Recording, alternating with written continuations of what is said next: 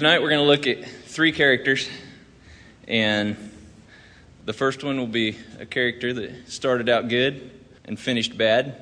second character will be one that started out bad and finished good. The third character uh, has been given every opportunity to start out good and finish good, and uh, I hope that's the way that one ends.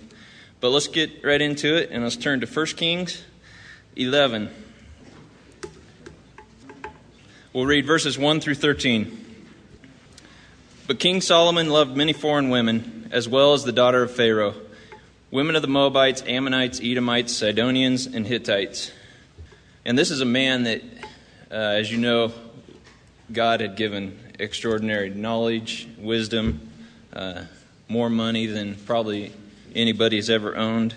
And uh, this is how his life finished up. Verse 2 From the nations of whom the Lord had said to the children of Israel, You shall not intermarry with them, nor they with you. Surely they will turn away your hearts after their gods. Solomon clung to these in love. And he had seven hundred wives, princesses, and three hundred concubines, and his wives turned away his heart.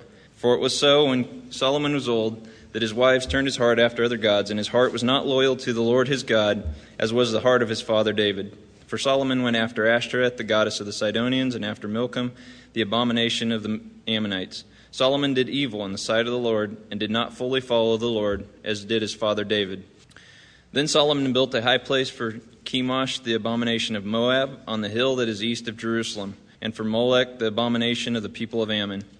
And he did likewise for all his foreign wives who burned incense and sacrificed to their gods.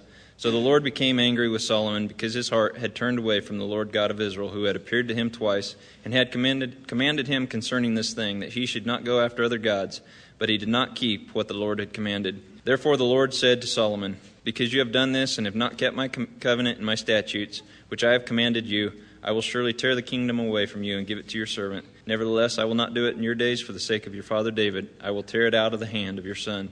However, I will not tear away the whole kingdom. I will give one tribe to your son for the sake of my servant David and for the sake of Jerusalem, which I have chosen. Uh, let's get started with a word of prayer.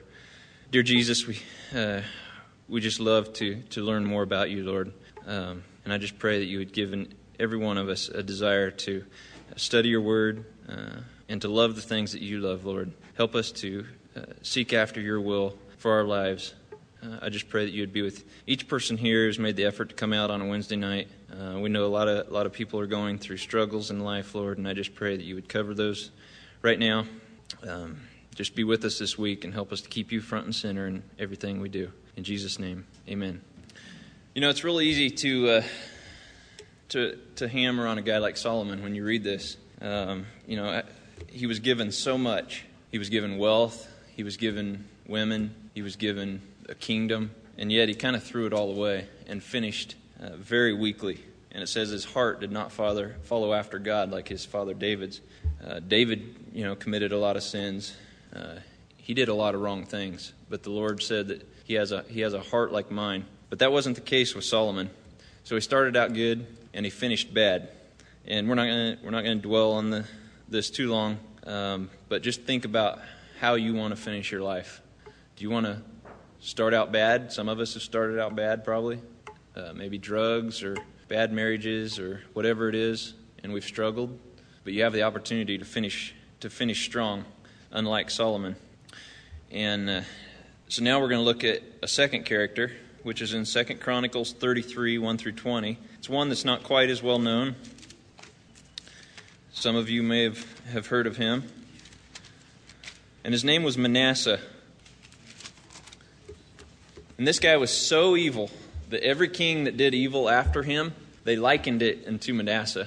They said that he followed the ways of Manasseh. Um, let's read verses 1 through 20.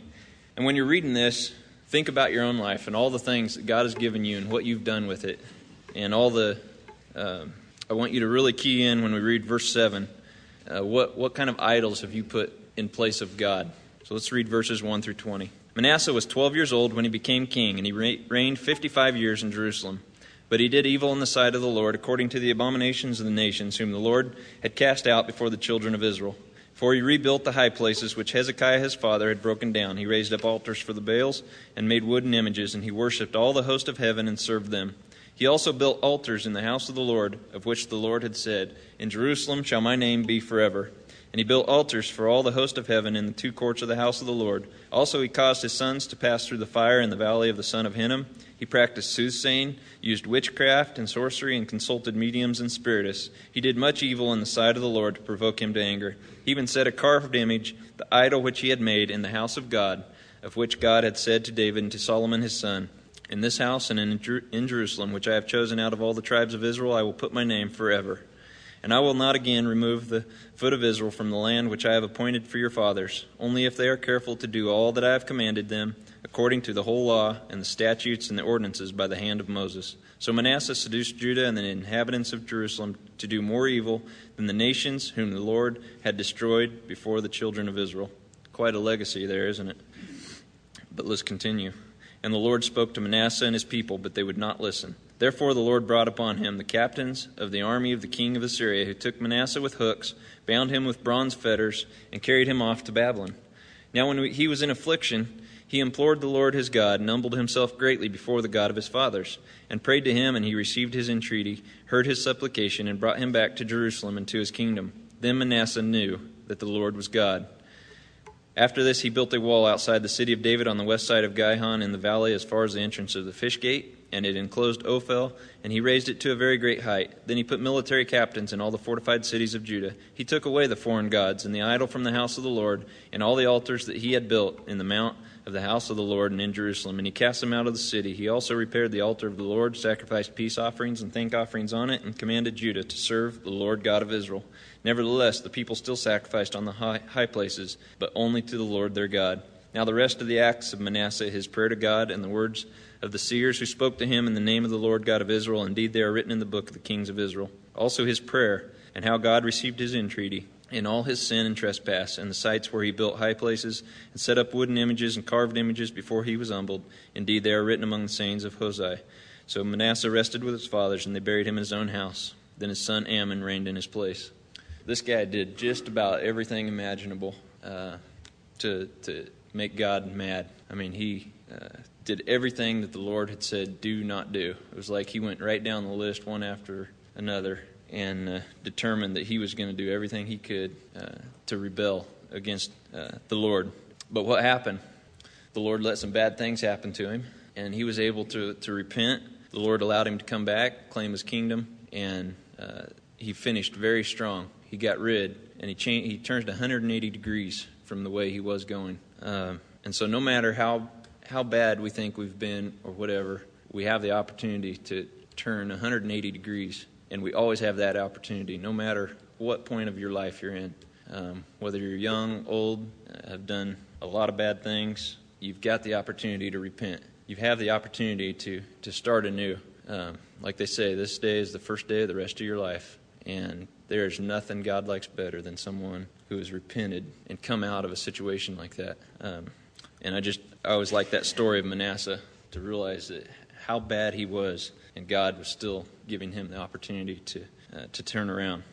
Well, this third character, I would just as soon not talk about because some of the things that I've done, the times when my heart hasn't been right before the Lord, it's embarrassing. All that God has given me. I don't know everybody here tonight, so um, I guess you'll know me after this a little bit.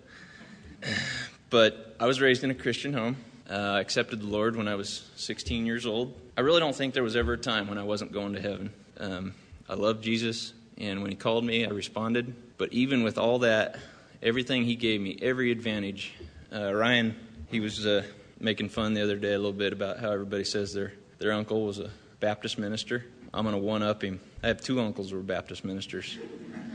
I'm going to one up that. I have a dad who was a Baptist minister.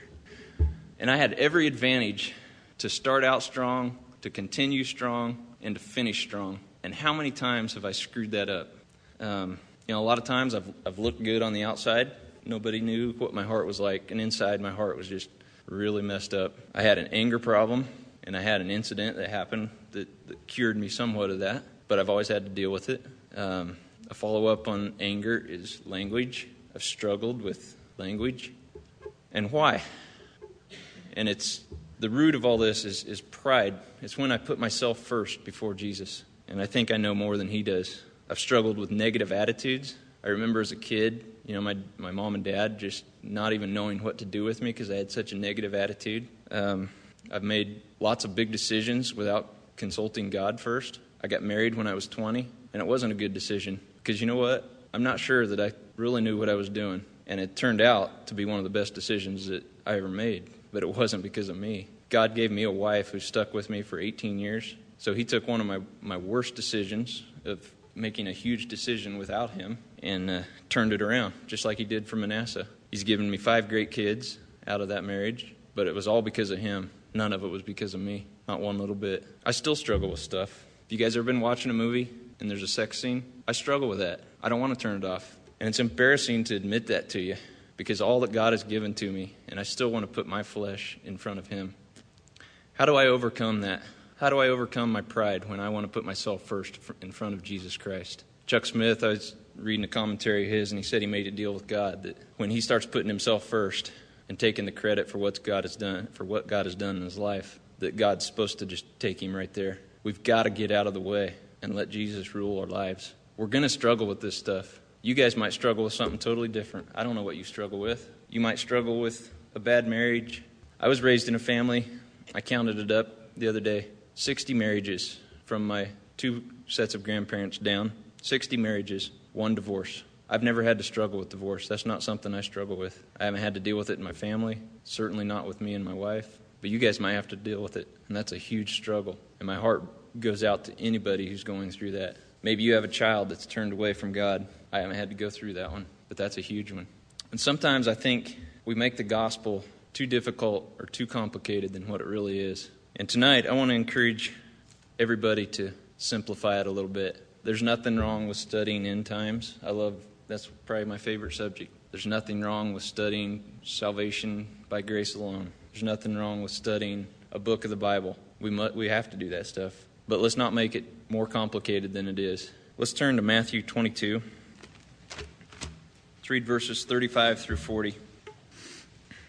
Then one of them, being the Pharisees, a lawyer, asked him a question, testing him and saying, Teacher, what is the greatest commandment in the law?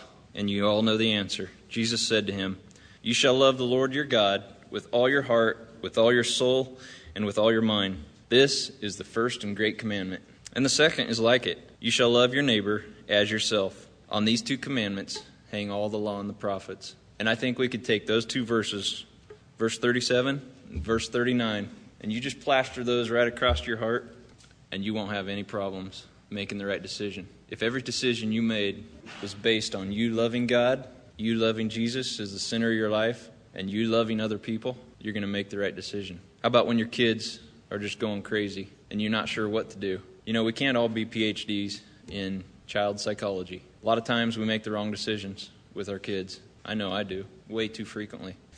But there's one thing my kids can't doubt, and that's that I love them. Tell your kids you love them if your kids know that you love them, I think God's going to cover the rest. He's going to cover all your mistakes. But love them and teach them to love Jesus. How about your wife? When you come home and she's nagging, my wife doesn't do that, but for those of you where she does, if you return, uh, if you reply to her and take into consideration that you love Jesus and that you love her, what kind of reply are you going to have for her? Are you going to scream and yell back? Probably not. How about others? You know, people can get really irritating. You know, they they always want to use your stuff. But if you love them and you love Jesus, are you going to let them use your stuff? It's not yours anyway if you love Jesus. It's all his. Money. If if you love that more than you love Jesus, you know, it's 1 John 5 3 says his commands are not burdensome. And they're not. They're liberating. If all the money you have is not yours, it's God's, it's easy to give it away, to give some to the church, to give some to your neighbor that has not quite as much money as you do and, and has some bills to pay. It's God's money. So if you love Jesus and you love others, you'll make the right decision and you won't be attached to your money. You could go right down the list with every decision that we have to make in life. And I wish I could say that I followed my own advice, but I don't a good bit of the time. I struggle with those decisions just like you do. You know, I have my own bills to pay. Why should I give somebody else money? The church doesn't need my 10%. I need to pay that phone bill. They're going to shut off my phone if I don't. But the Lord wants, first and foremost, our heart. And if He has our heart, uh, our money will follow. It says that He'll take care of all our needs according to His riches and glory. We must coincide our will with Jesus' will. And to do that, we have to love Him above all else and love others. How are you going to respond to the bum out on the street? Don't respond until you think that this is somebody I love. And what's more, Jesus loves him. Augustine said, Become a Christian and then do whatever you want. Think about it. Is our will coincided with Jesus? Because we'll do whatever we want if it is, because His will will be what we want. Mark Twain said, Love the job you have and you'll never work a day in your life. And it's true. If our will is aligned with God, we're not going to have to struggle with that stuff. It's when our will, we try to pry our priorities away from God's that we get into trouble and we put ourselves first. I've been given every opportunity, raised in a Christian home. I go to a great church. I fellowship with some great people, but I still make bad decisions. And I got to strive harder to, to let God take over my life. Actually, I don't have to strive at all. I have to just do it, get out of the way, and let God take over. And my encouragement to everybody tonight is to just, just get out of the way. I realize that the one song that we sang tonight said we're only here for a little while or something. It's just a little while. Think about eternity. Think how long that's going to be. Man, it is going to be awesome. Uh, I just thank every one of you guys that are an encouragement to me. Uh, I've had the opportunity to work with Anthony lately, and um, it's great. The other day, he made a comment My life's not my own, so it just really doesn't matter about a problem. I was like, man, that's, that's a cool attitude. Um, just thanks for the encouragement that you guys are to me, and keep it up, and feel free to keep me accountable, and look to others around you to keep accountable. Go to 242 groups. It's a great accountability. And when you do struggle with problems, tell somebody. We have prayer every Sunday morning, Wednesday nights. You can come early and pray with us. We pray at 6:30 on Wednesday nights and 8:30 on Sunday mornings. We have prayer teams up here afterwards. Take advantage of that. But most of all, first and foremost, keep Jesus first in your life and love the people around you. Let's pray. Lord, I just thank you so much for the opportunity tonight, Lord, to, to share. And I, I just pray that uh, you would encourage all of us, Lord, as we go through struggles, uh, as we go through things in our lives, Lord, where we don't know what to do. I just pray that we would be able to get out of the way and let you take over and run our lives for us, Lord, because we're not capable. It's good when we struggle with our, our insufficiencies, Lord, and the times when we feel we've lost control, because uh, it's at those times when we let you take control and run our lives like they should be ran. I just pray for everyone here tonight, Lord, just uh, pray that your Holy Spirit would, would guide and direct each one. Be with those that couldn't be here tonight. Uh, be with Ryan and the others as they, they travel home. Just pray that you would give them uh, safety and bring them home again to us. I just pray that you would uh, help us, deal with us individually, Lord. Uh, we love you and praise you for being such a great and awesome God, and we look forward to spending eternity with you. In Jesus' name, amen.